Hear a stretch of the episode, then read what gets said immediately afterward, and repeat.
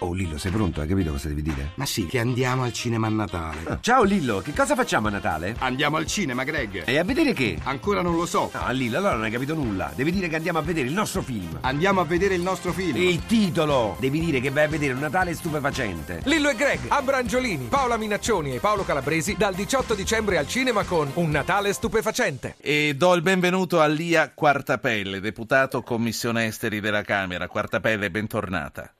Buonasera, buonasera ai vostri ascoltatori. La chiamo per commentare con noi e con i nostri ascoltatori. A proposito, chiunque voglia intervenire non deve che mandare un sms o un whatsapp al 335 699 2949. Siamo nelle vostre mani, non vi controlliamo, quindi per favore non andate fuori tema.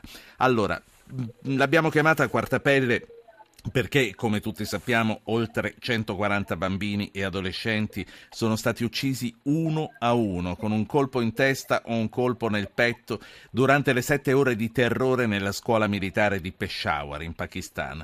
Una strage che ha pochi precedenti al mondo, forse solo Beslani in Cecenia, andando eh, con la mia memoria. Si dice una vendetta contro gli attacchi alle postazioni talebane, ma non crede che possa essere anche una ritorsione contro il premio Nobel Malala e la sua battaglia per istruzione?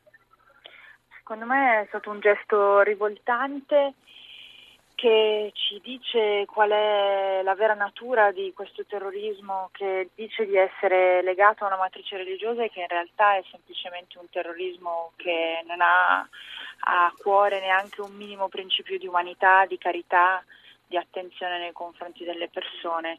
Certamente è un, segno, è un terrorismo che cerca di dare un significato politico a dei gesti che non hanno parole per descriverli ed è un terrorismo che dopo l'attentato di Malala, adesso quindi di una ragazza giovane che ha ricevuto il premio Nobel per la pace qualche giorno fa per, per la sua lotta a sostegno dell'alfabetizzazione delle, delle, de, di tutti i bambini, in particolare delle ragazzine in tutto il mondo, oggi in realtà colpisce in modo indiscriminato degli altri bambini che vanno a scuola. È un terrorismo che vuole colpire eh, i più inermi, i più innocenti, che sono i bambini.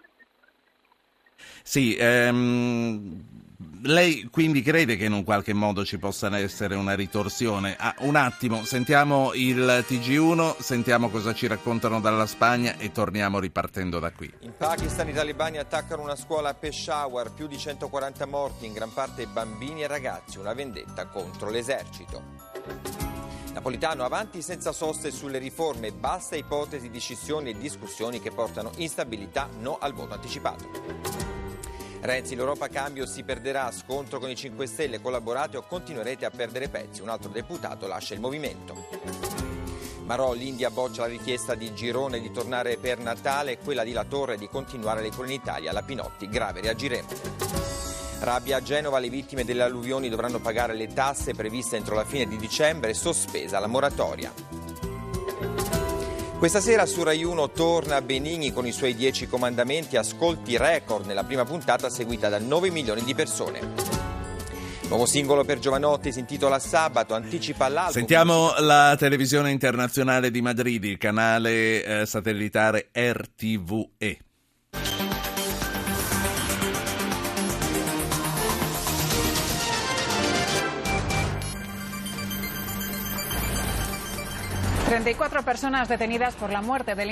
34 arresti per la morte del tifoso della Corugna durante la trasferta del 30 novembre scorso a Madrid. La maggior parte appartiene al fronte atletico. Tra loro ci sono i due autori immateriali del pestaggio, durante il quale lo colpirono con un bastone e successivamente lo buttarono nel fiume Manzanares. Il terrorismo islamista ha massacrato una scuola in Pakistan. Il terrorismo islamico ha fatto una strage in una scuola del Pakistan, almeno 130 morti, 100 sono bambini e un altro centinaio i feriti. A metà mattinata sei talebani sono entrati in un istituto di Peshawar dando il via ad un'operazione durata poco più di mezz'ora. Le forze di sicurezza pakistane hanno ucciso sei attentatori entrati in azione come reazione alla recente offensiva contro i talebani. Riprendiamo allora proprio su questa notizia che è stata riportata anche eh, dai, dai telegiornali di tutto il mondo, per carità, quindi non anche dalla Spagna. Lì a Quartapelle, che cos'è quindi che ha scatenato la furia dei talebani? Ma eh, allora i talebani hanno colpito una scuola militare e quindi pensavano in questo modo appunto di colpire in un certo senso l'esercito e la vicinanza della popolazione pakistana all'esercito. In realtà appunto è un'azione in continuità con l'azione fatta contro Malala e contro altre ragazzine che andavano a scuola ed è un'azione fatta in una zona mm, abbastanza vicina a quella dove andava a scuola Malala ed è un'azione che ci dice che ci sono dei terroristi che non, non si fermano davanti a nulla, non si fermano davanti a quelli che avrebbero più diritto alla sicurezza, a essere protetti, che sono i bambini e i bambini che vanno a scuola in tutto il mondo. Quali, quali scenari è legittimo aspettarci adesso? Ma secondo me i terroristi che hanno fatto il gesto di oggi hanno fatto male i loro calcoli. Il Pakistan è un paese eh, di, del quale spesso si parla della connivenza tra eh, anche pezzi della politica, pezzi delle istituzioni e un certo tipo di sentimento legato anche ai terroristi islamici. Dopo un gesto come questo credo che verrà il momento in cui in tanti dovranno voltare pagina e dovranno... Quindi crede dire... che Islamabad uscirà da una certa ambiguità che bene o male ha sempre avuto?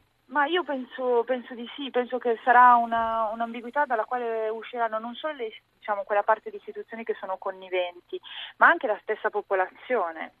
Eh, a un gesto di questo tipo non si può rispondere con nessun tipo di, di simpatia o di giustificazione, è un gesto orrendo. Io prima di salutarla vorrei eh, proprio approfittare del fatto che tutto questo è accaduto in una scuola per riprendere con lei, che ci è stata vicina fino dai primi giorni, sei mesi fa, della nostra campagna, per riprendere con lei le ragioni eh, della nostra campagna appunto Bring Back Our Girls. Eh, a giorni consigneremo le molte centinaia di mail che fino adesso abbiamo ricevuto all'ambasciatore della Nigeria in Italia e speriamo di poterle consegnare anche al nostro ministro degli esteri esteri. Ci sono in un qualche modo dei paralleli possibili fra le due vicende? Ma moltissimo, anche nel caso delle ragazze nigeriane che con la trasmissione zapping seguite con attenzione da tanto tempo, eh, anche lì si tratta di terroristi islamici che colpiscono ancora una volta un simbolo ehm, che sono le ragazze che vanno a scuola in Nigeria. Colpire e tutti quei minori che cercano di autodeterminare il proprio futuro attraverso l'educazione è un gesto vile. Rapirli, strapparli alle loro famiglie, ucciderli per fare del male agli adulti, per dare un segno a un mondo adulto è una cosa che qualifica il terrorismo che lo fa come un terrorismo da rigettare completamente. Si può essere d'accordo, si può essere contrari eh, su alle questioni geopolitiche che, ci stanno, into- che stanno intorno ad alcune delle rivendicazioni dei terroristi, ma colpire i ragazzi fa sì che questi terroristi passino immediatamente dalla parte del torto più marcio. Prima di lasciarla andare la voglio fare parlare con un ascoltatore che chiama da Torino, è Mario. Mario, buonasera. Buonasera. Io mh, vorrei fare una semplice domanda, ma l'ONU dov'è? Perché qui è peggio di Hitler, Hitler lo, lo, lo, era il male assoluto, qui è qualcosa, qui eh, sì, eh, il Pakistan si arrangia, lo combatte di qui, ma lì è un problema, questi distruggono il mondo, prima o poi ce li troviamo qui a, a casa nostra. Sì. Dov'è l'ONU? Grazie. In realtà Grazie posso, se, se, vuoi rispondo direttamente. In realtà l'ONU sì, certo. in tutti questi anni è stata di fianco a tutti quei ragazzi che non andavano a scuola. Eh, nell'anno 2000 le nazioni del mondo si sono prese un impegno, quello di raggiungere entro il 2015 la scolarizzazione universale di tutti i bambini e di tutte le bambine al primo grado, cioè che tutti i bambini e tutte le bambine eh, del mondo imparassero a leggere e scrivere. E l'ONU è stata a fianco di questi bambini e di queste bambine, tant'è che questo obiettivo l'anno prossimo verrà sostanzialmente raggiunto. Eh, questo non va dimenticato. Fin 15 anni fa non era un diritto universale, non era un diritto praticato universalmente, il diritto a imparare a leggere, a imparare a scrivere, a imparare a fare di conto. E l'ONU ha finanziato, sì. ha chiesto soldi perché questo obiettivo venisse raggiunto. Sì, lì a fianco dei bambini. Il nostro ascoltatore però penso che allargasse la considerazione alle violenze in generale che stanno seguendo. Quando ha detto questi sono peggio di Hitler si riferisce alle stragi continue, probabilmente lui intravede nell'ONU una certa timidezza a intervenire.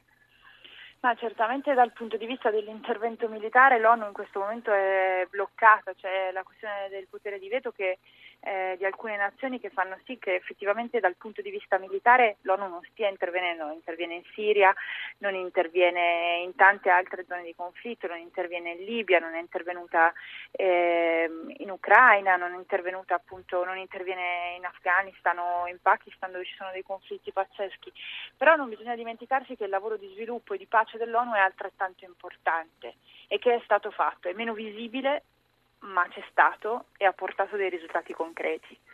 Lia Quartapelle, eh, la saluto, la ringrazio. Lia Quartapelle, Grazie. deputato Commissione Esteri della Camera. Grazie per essere stata Grazie. con noi.